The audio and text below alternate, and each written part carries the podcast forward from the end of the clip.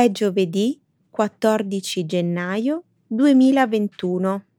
Benvenuti a un nuovo episodio del nostro programma settimanale News in Slow Italian. Un saluto a tutti. Ciao Stefano. Ciao Milena. Un caldo benvenuto a tutti i nostri ascoltatori. Che settimana è stata! Wow! E anche la settimana prima quello che è accaduto negli Stati Uniti è assolutamente straordinario. Sono d'accordo. Non a caso dedicheremo entrambe le storie politiche di questo episodio agli eventi verificatisi negli Stati Uniti. Ottima decisione. Allora, quali argomenti tratteremo oggi?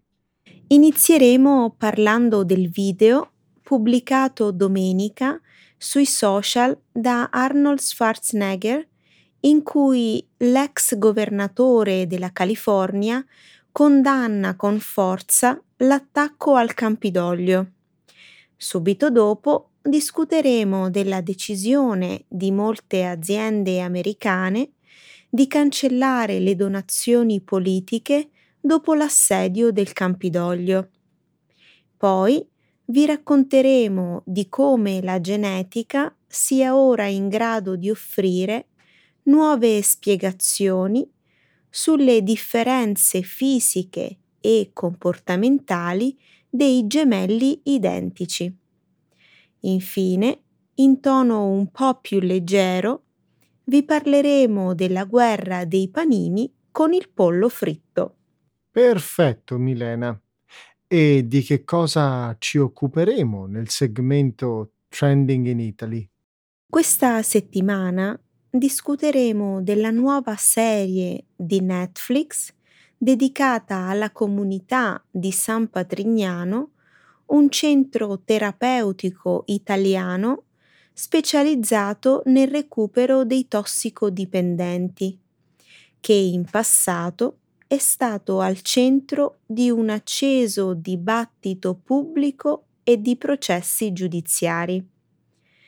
Poi vi racconteremo di una trasmissione russa che in occasione del Capodanno si è presa a gioco degli stereotipi della TV italiana commerciale degli anni Ottanta. Molto bene. Grazie Milena. Iniziamo. Certo Stefano, su il sipario. Arnold Schwarzenegger reagisce all'assalto al Campidoglio del 6 gennaio. Il 10 gennaio l'ex governatore repubblicano della California Arnold Schwarzenegger, famoso anche come attore di film d'azione, ha criticato con forza Donald Trump e i suoi sostenitori. Per settimane, infatti, Trump ha postato una serie di tweet inneggiati alla violenza che poi sono culminati il 6 gennaio nell'assalto al Campidoglio da parte di una folla inferocita. È stato un tentativo di rovesciare con l'uso della forza i risultati delle elezioni presidenziali tenutesi in novembre. In un video pubblicato su YouTube, Schwarzenegger ha dichiarato Sono cresciuto in Austria. Conosco molto bene la notte dei cristalli o la notte dei vetri rotti. Mercoledì è stato il giorno dei cristalli proprio qui negli Stati Uniti, ha aggiunto. Schwarzenegger ha accusato Donald Trump di aver tentato un colpo di Stato ingannando le persone con le menzogne. Anche mio padre e i nostri vicini sono stati ingannati con le bugie So dove portano queste menzogne, ha anche detto. Il presidente Trump è un leader fallito. verrà ricordato dalla storia come il peggior presidente di sempre, ha continuato Schwarzenegger. Ha anche ricordato a quei funzionari eletti che hanno permesso le sue bugie e la sua slealtà. Di seguire i consigli di Teddy Roosevelt, patriottismo significa stare dalla parte del proprio paese non dalla parte del presidente. Schwarzenegger ha paragonato l'assalto al Campidoglio alla notte dei cristalli, ma la portata dei due eventi è piuttosto differente, non credi Milena? In realtà non ha paragonato i due eventi, ha avvertito a cosa possono portare. Hai ragione. E lui sa bene come certe cose possano andare fuori controllo. Mi ha molto colpito quando ha raccontato di come suo padre e altri come lui non siano riusciti a superare la colpa per il proprio passato nazista. Mm. Non sono molto sicuro che i criminali che hanno assaltato il Campidoglio proveranno mai qualche senso di colpa. Vedremo. Il messaggio di Schwarzenegger è stato a tutti gli effetti un avvertimento a non andare troppo oltre sulla strada per l'inferno, come fecero suo padre e i suoi vicini. Molti hanno solo acconsentito a tutto passo dopo passo. Erano le persone della porta accanto, ha detto. E tutti noi, non solo gli americani, dovremmo ascoltare il suo avvertimento. Ricordi quando ha detto che la folla non ha distrutto solo le finestre del Campidoglio? Parlava degli Stati Uniti è proprio lui? Hanno calpestato i principi che noi davamo per scontati. Schwarzenegger parlava degli ideali universali, Stefano. Molte aziende statunitensi cancellano le donazioni politiche dopo l'assalto al Campidoglio. Molte delle principali aziende statunitensi hanno annunciato di voler cancellare le loro donazioni politiche dopo l'assalto al Campidoglio della scorsa settimana, interrompendo l'erogazione di milioni di dollari di contributi elettorali ai 147 membri repubblicani del Congresso e del Senato che hanno contestato i risultati delle elezioni presidenziali americane e hanno contribuito ai disordini.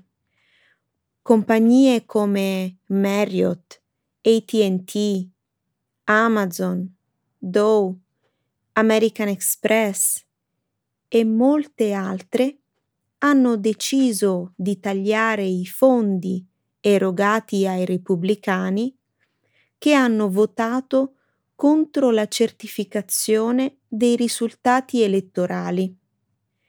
Il Lincoln Project, un gruppo contro Trump, sta pensando di lanciare una grande campagna pubblicitaria contro le aziende che ancora sostengono quei repubblicani. Un sondaggio condotto dalla Yale School of Management tra più di 30 direttori generali ha trovato consenso unanime alla revisione della spesa politica. Secondo quanto riportato, la Dutch Bank non farà più affari in futuro con Donald Trump o le sue compagnie. La società di elaborazione dei pagamenti Stripe non elaborerà più i pagamenti per la campagna del presidente Trump, che continua a raccogliere fondi. Wow, questa è una pressione straordinaria da parte di coloro che di solito cercano di apparire neutrali. Beh, si sono resi conto che rimanere neutrali dopo l'assalto del Campidoglio non è più possibile. Mi chiedo però quanta pressione ci sia realmente. Parliamo di milioni di dollari, Milena.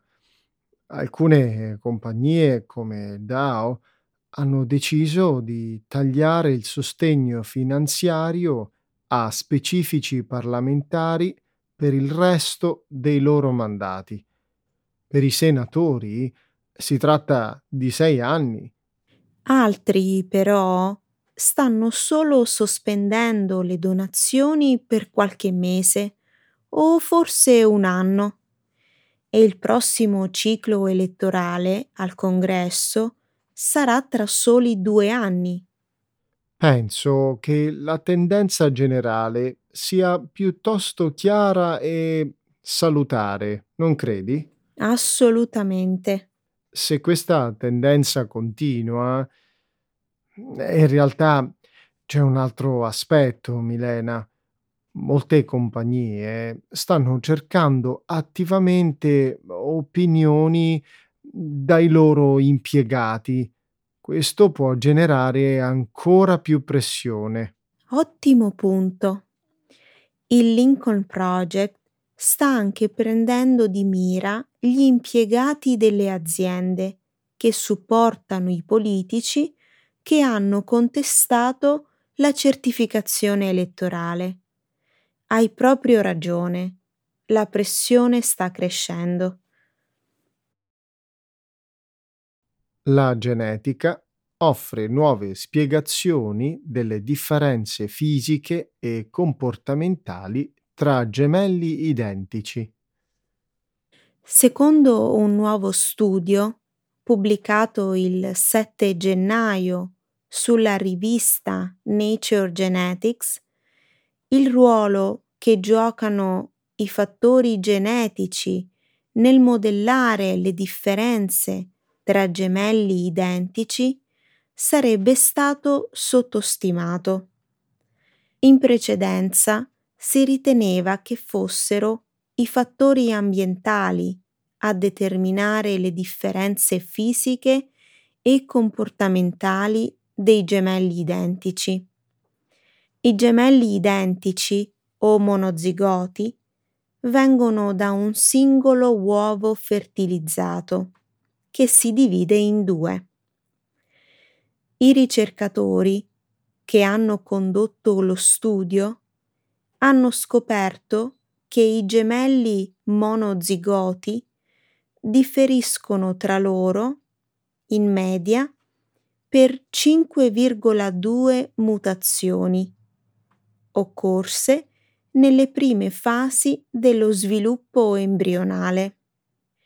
Questo indica che molte delle differenze tra gemelli identici potrebbero essere dovute a mutazioni genetiche precoci riscontrabili in uno solo dei gemelli. La scoperta di queste differenze genetiche renderebbe fuorviante l'uso del termine identico. Studi precedenti avevano identificato alcune differenze genetiche tra gemelli identici.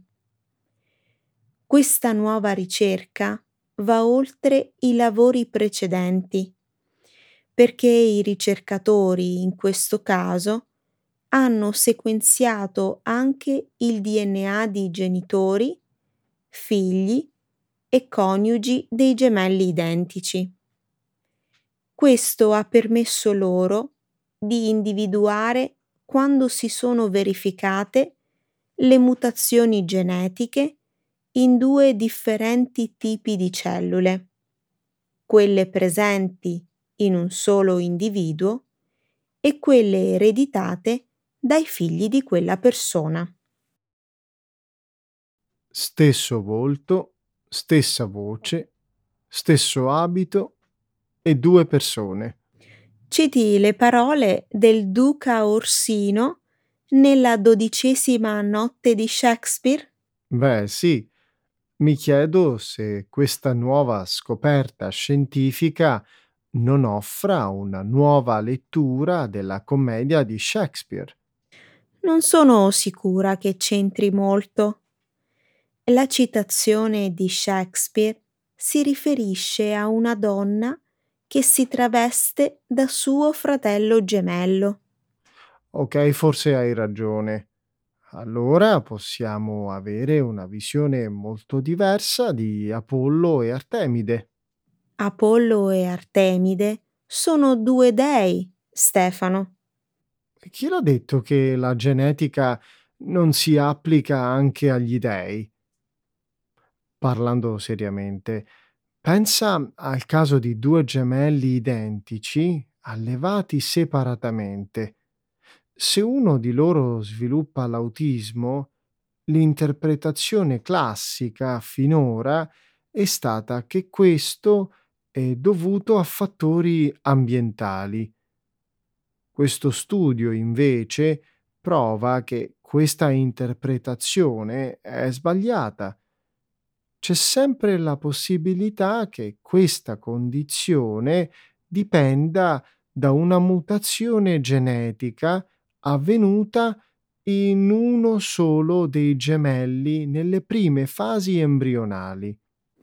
Lo studio suggerisce anche che una piccola alterazione in una sequenza del DNA, non intrinsecamente buona o cattiva, può influenzare caratteristiche fisiche o determinare una propensione a sviluppare certe patologie o disturbi.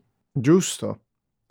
E il prossimo passo potrebbe essere quello di collegare queste piccole mutazioni con specifiche patologie e disturbi.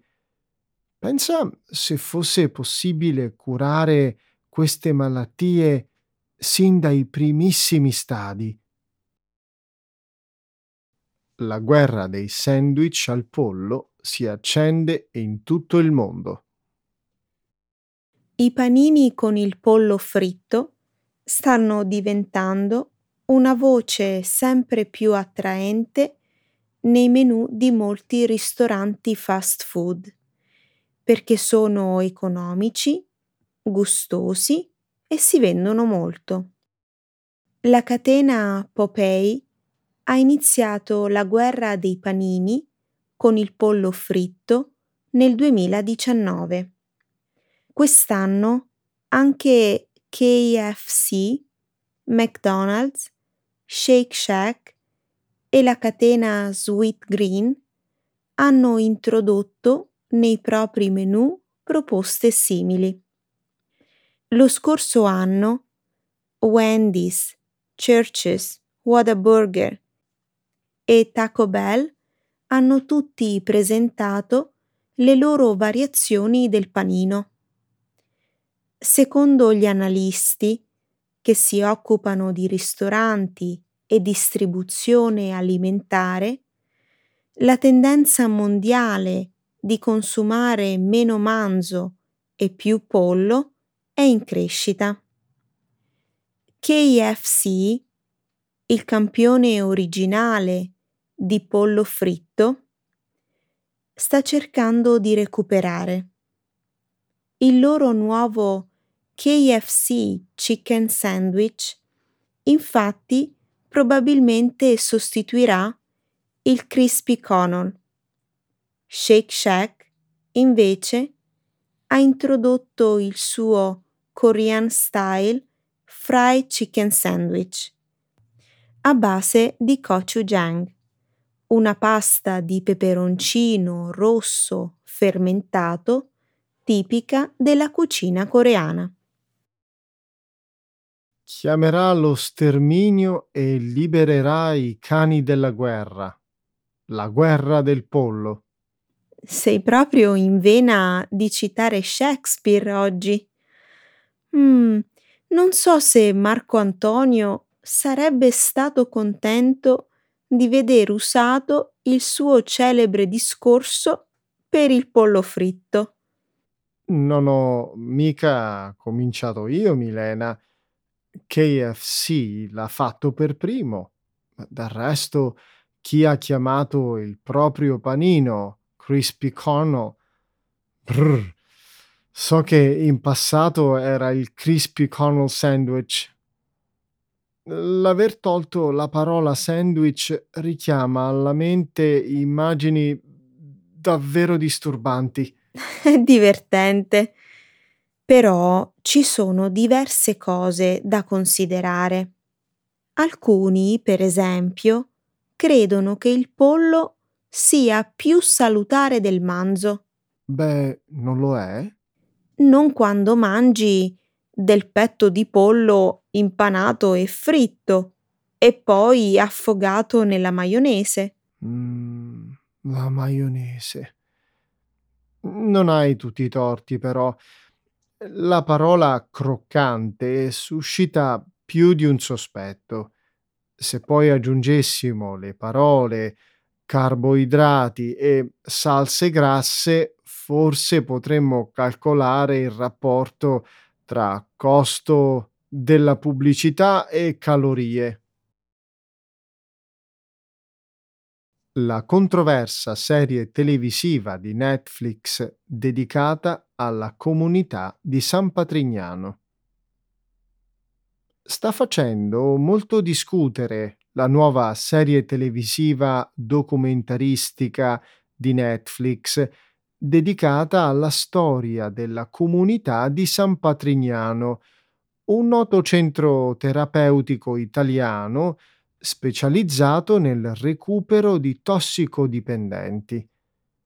La comunità, tra le più grandi in Europa, fu fondata alla fine degli anni 70 dall'imprenditore Vincenzo Muccioli presso il comune di Coriano in provincia di Rimini. La struttura oggi ospita oltre 2000 persone che cercano di uscire dal tunnel della droga, impegnandosi in varie attività come la produzione di vino e formaggi, la lavorazione della terra, l'allevamento del bestiame e l'editoria. Nonostante i numerosi riconoscimenti ottenuti nell'arco degli anni, la comunità ha suscitato critiche e subito processi per i metodi di disintossicazione ritenuti troppo duri e coercitivi. La serie di Netflix intitolata San Pa, Luci e tenebre di San Patrignano e diretta dalla regista anglo-italiana Cosima Spender si focalizza proprio su questi aspetti. Ho sentito parlare molto di questa nuova serie televisiva e non vedo l'ora di vederla. Anch'io. I giornali dicono che la produzione sia di alta qualità. In particolare, sono curiosa di capire come viene raccontato Vincenzo Muccioli, una delle figure più controverse della storia italiana degli anni 80 e 90. Hai ragione. Su di lui l'opinione pubblica è stata sempre molto spaccata. Infatti, se da un lato lo ha osannato per il suo impegno sociale, dall'altro lo ha demonizzato per l'uso di un metodo riabilitativo ai confini della legalità. So che Muccioli fu accusato di sequestro di persona e maltrattamenti. È vero. Pare che all'interno della comunità alcuni ospiti siano stati incatenati per impedire loro di fuggire durante le crisi di astinenza. San Patrignano poi finì sotto inchiesta per presunti pestaggi, un omicidio e vari casi di suicidio. Questa comunità ha indubbiamente una storia con diversi lati oscuri. Tuttavia ha anche un'altra faccia, quella delle migliaia di persone dimenticate dalla società e dallo Stato, che a San Patrignano hanno trovato un'opportunità di riscatto. E questo, a mio avviso, è un aspetto che dovrebbe essere raccontato. Invece pare che il documentario abbia evidenziato solo gli aspetti più controversi e discutibili. Ovvio, perché sono quelli che ci hanno spinto in tutti questi anni a discutere se il fine giustifichi sempre i mezzi. Mi riferisco all'adozione di pratiche che, eh, pur a fin di bene, privano le persone della propria libertà personale. In un articolo pubblicato da Repubblica il primo gennaio ho letto che i vertici di San Patrignano si sono totalmente dissociati dalla serie di Netflix, sostenendo che il racconto che emerge nel documentario è sommario e parziale. Sarà curioso scoprire se hanno ragione, Milena. Ad ogni modo, spero che la regista Cosima Spender e gli autori del documentario Sampa abbiano fatto un buon lavoro nel raccontare una vicenda tanto complessa, ricca di numerose sfaccettature. Questa serie televisiva rischia di riaprire polemiche vecchie e apparentemente superate. Ma, eh, come ha detto il giornalista Aldo Grasso, è una grande occasione per riflettere su una storia che ha segnato un'epoca del nostro paese. Ciao 2020! La TV russa celebra il Capodanno con una parodia dell'Italia anni '80. Ha fatto molto discutere un programma televisivo russo che in occasione del Capodanno ha preso in giro, con spietato sarcasmo, gli stereotipi della TV italiana commerciale degli anni '80. Lo scorso 30 dicembre, sul primo canale della TV pubblica russa, uno Pervi Canal, è andato in onda un episodio speciale della trasmissione satirica Vecerny Urgant, condotta dal noto showman di San Pietroburgo, Ivan Urgant. Il programma, generalmente ispirato ai famosi late show statunitensi, ha pensato di divertire i propri telespettatori, mettendo in scena un esilarante festival musicale tutto italiano, ambientato negli anni Ottanta. Lo spettacolo, intitolato Ciao 2020 si è ispirato alle tradizionali trasmissioni canore che all'epoca andavano molto di moda nel nostro paese. La puntata è stata pubblicata su YouTube e nel giro di poco tempo ha raggiunto milioni di visualizzazioni. ho visto diversi spezzoni del programma russo, sai? Dell'ambientazione mi sono rimasti impressi il pubblico che balla, le luci fluorescenti dello studio, gli ospiti stravaganti e i costumi a metà tra il kitsch e il trash. Fosse solo questo. Il programma, a mio avviso, è risultato davvero di cattivo gusto per le soubrette troppo succinte, le battute a doppio senso e tanti stereotipi legati al nostro paese.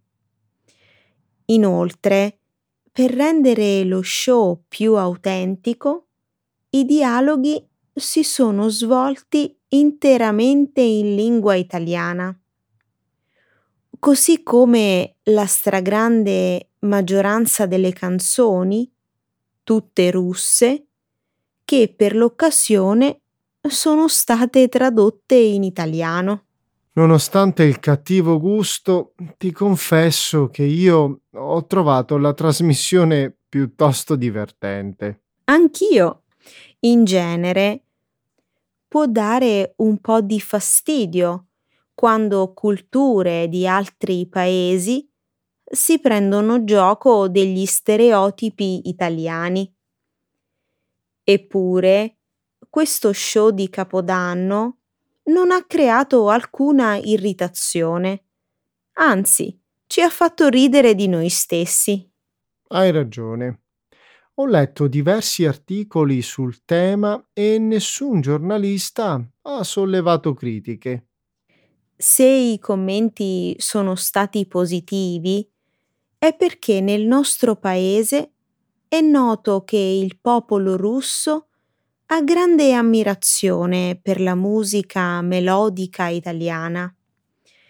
I quotidiani italiani hanno spiegato che i protagonisti musicali di quel decennio, come Toto Cotugno, Albano, I ricchi e poveri, Riccardo Fogli e altri, in Russia sono venerati come grandi star e oggi fanno parte della loro cultura pop. Beh, questa può essere una giustificazione, certo. Tuttavia, un articolo pubblicato dal sito di attualità Mashable Italia il 3 gennaio ha proposto un'altra teoria. Se lo show della televisione russa ha poco di offensivo, è perché è stato ambientato nel passato. E con ciò? Stili musicali, moda, e prodotti televisivi nel tempo si evolvono e quando si paragonano a quelli di 20 o 30 anni fa, spesso ci lasciano interdetti. Quante volte, vedendo vecchie immagini, hai pensato ma come ci vestivamo? Che coraggio avevamo nel portare quel taglio di capelli? Ma come facevamo ad ascoltare quella musica? Parecchie volte. Ovviamente, se la parodia avesse preso di mira i programmi televisivi attuali, la reazione sarebbe stata differente. Ad ogni modo, lo show russo Ciao 2020 in Italia continua a raccogliere consensi. Spero che questo farà contenti eh, gli autori che, anche se non hanno usato mezzi termini nel prendere in giro certi aspetti della nostra cultura, l'hanno fatto con rispetto e ironia. Anche questa puntata è finita, Milena, è ora di salutare i nostri cari amici. Un saluto a tutti i nostri ascoltatori. Buona settimana, ciao a tutti. Ciao a tutti.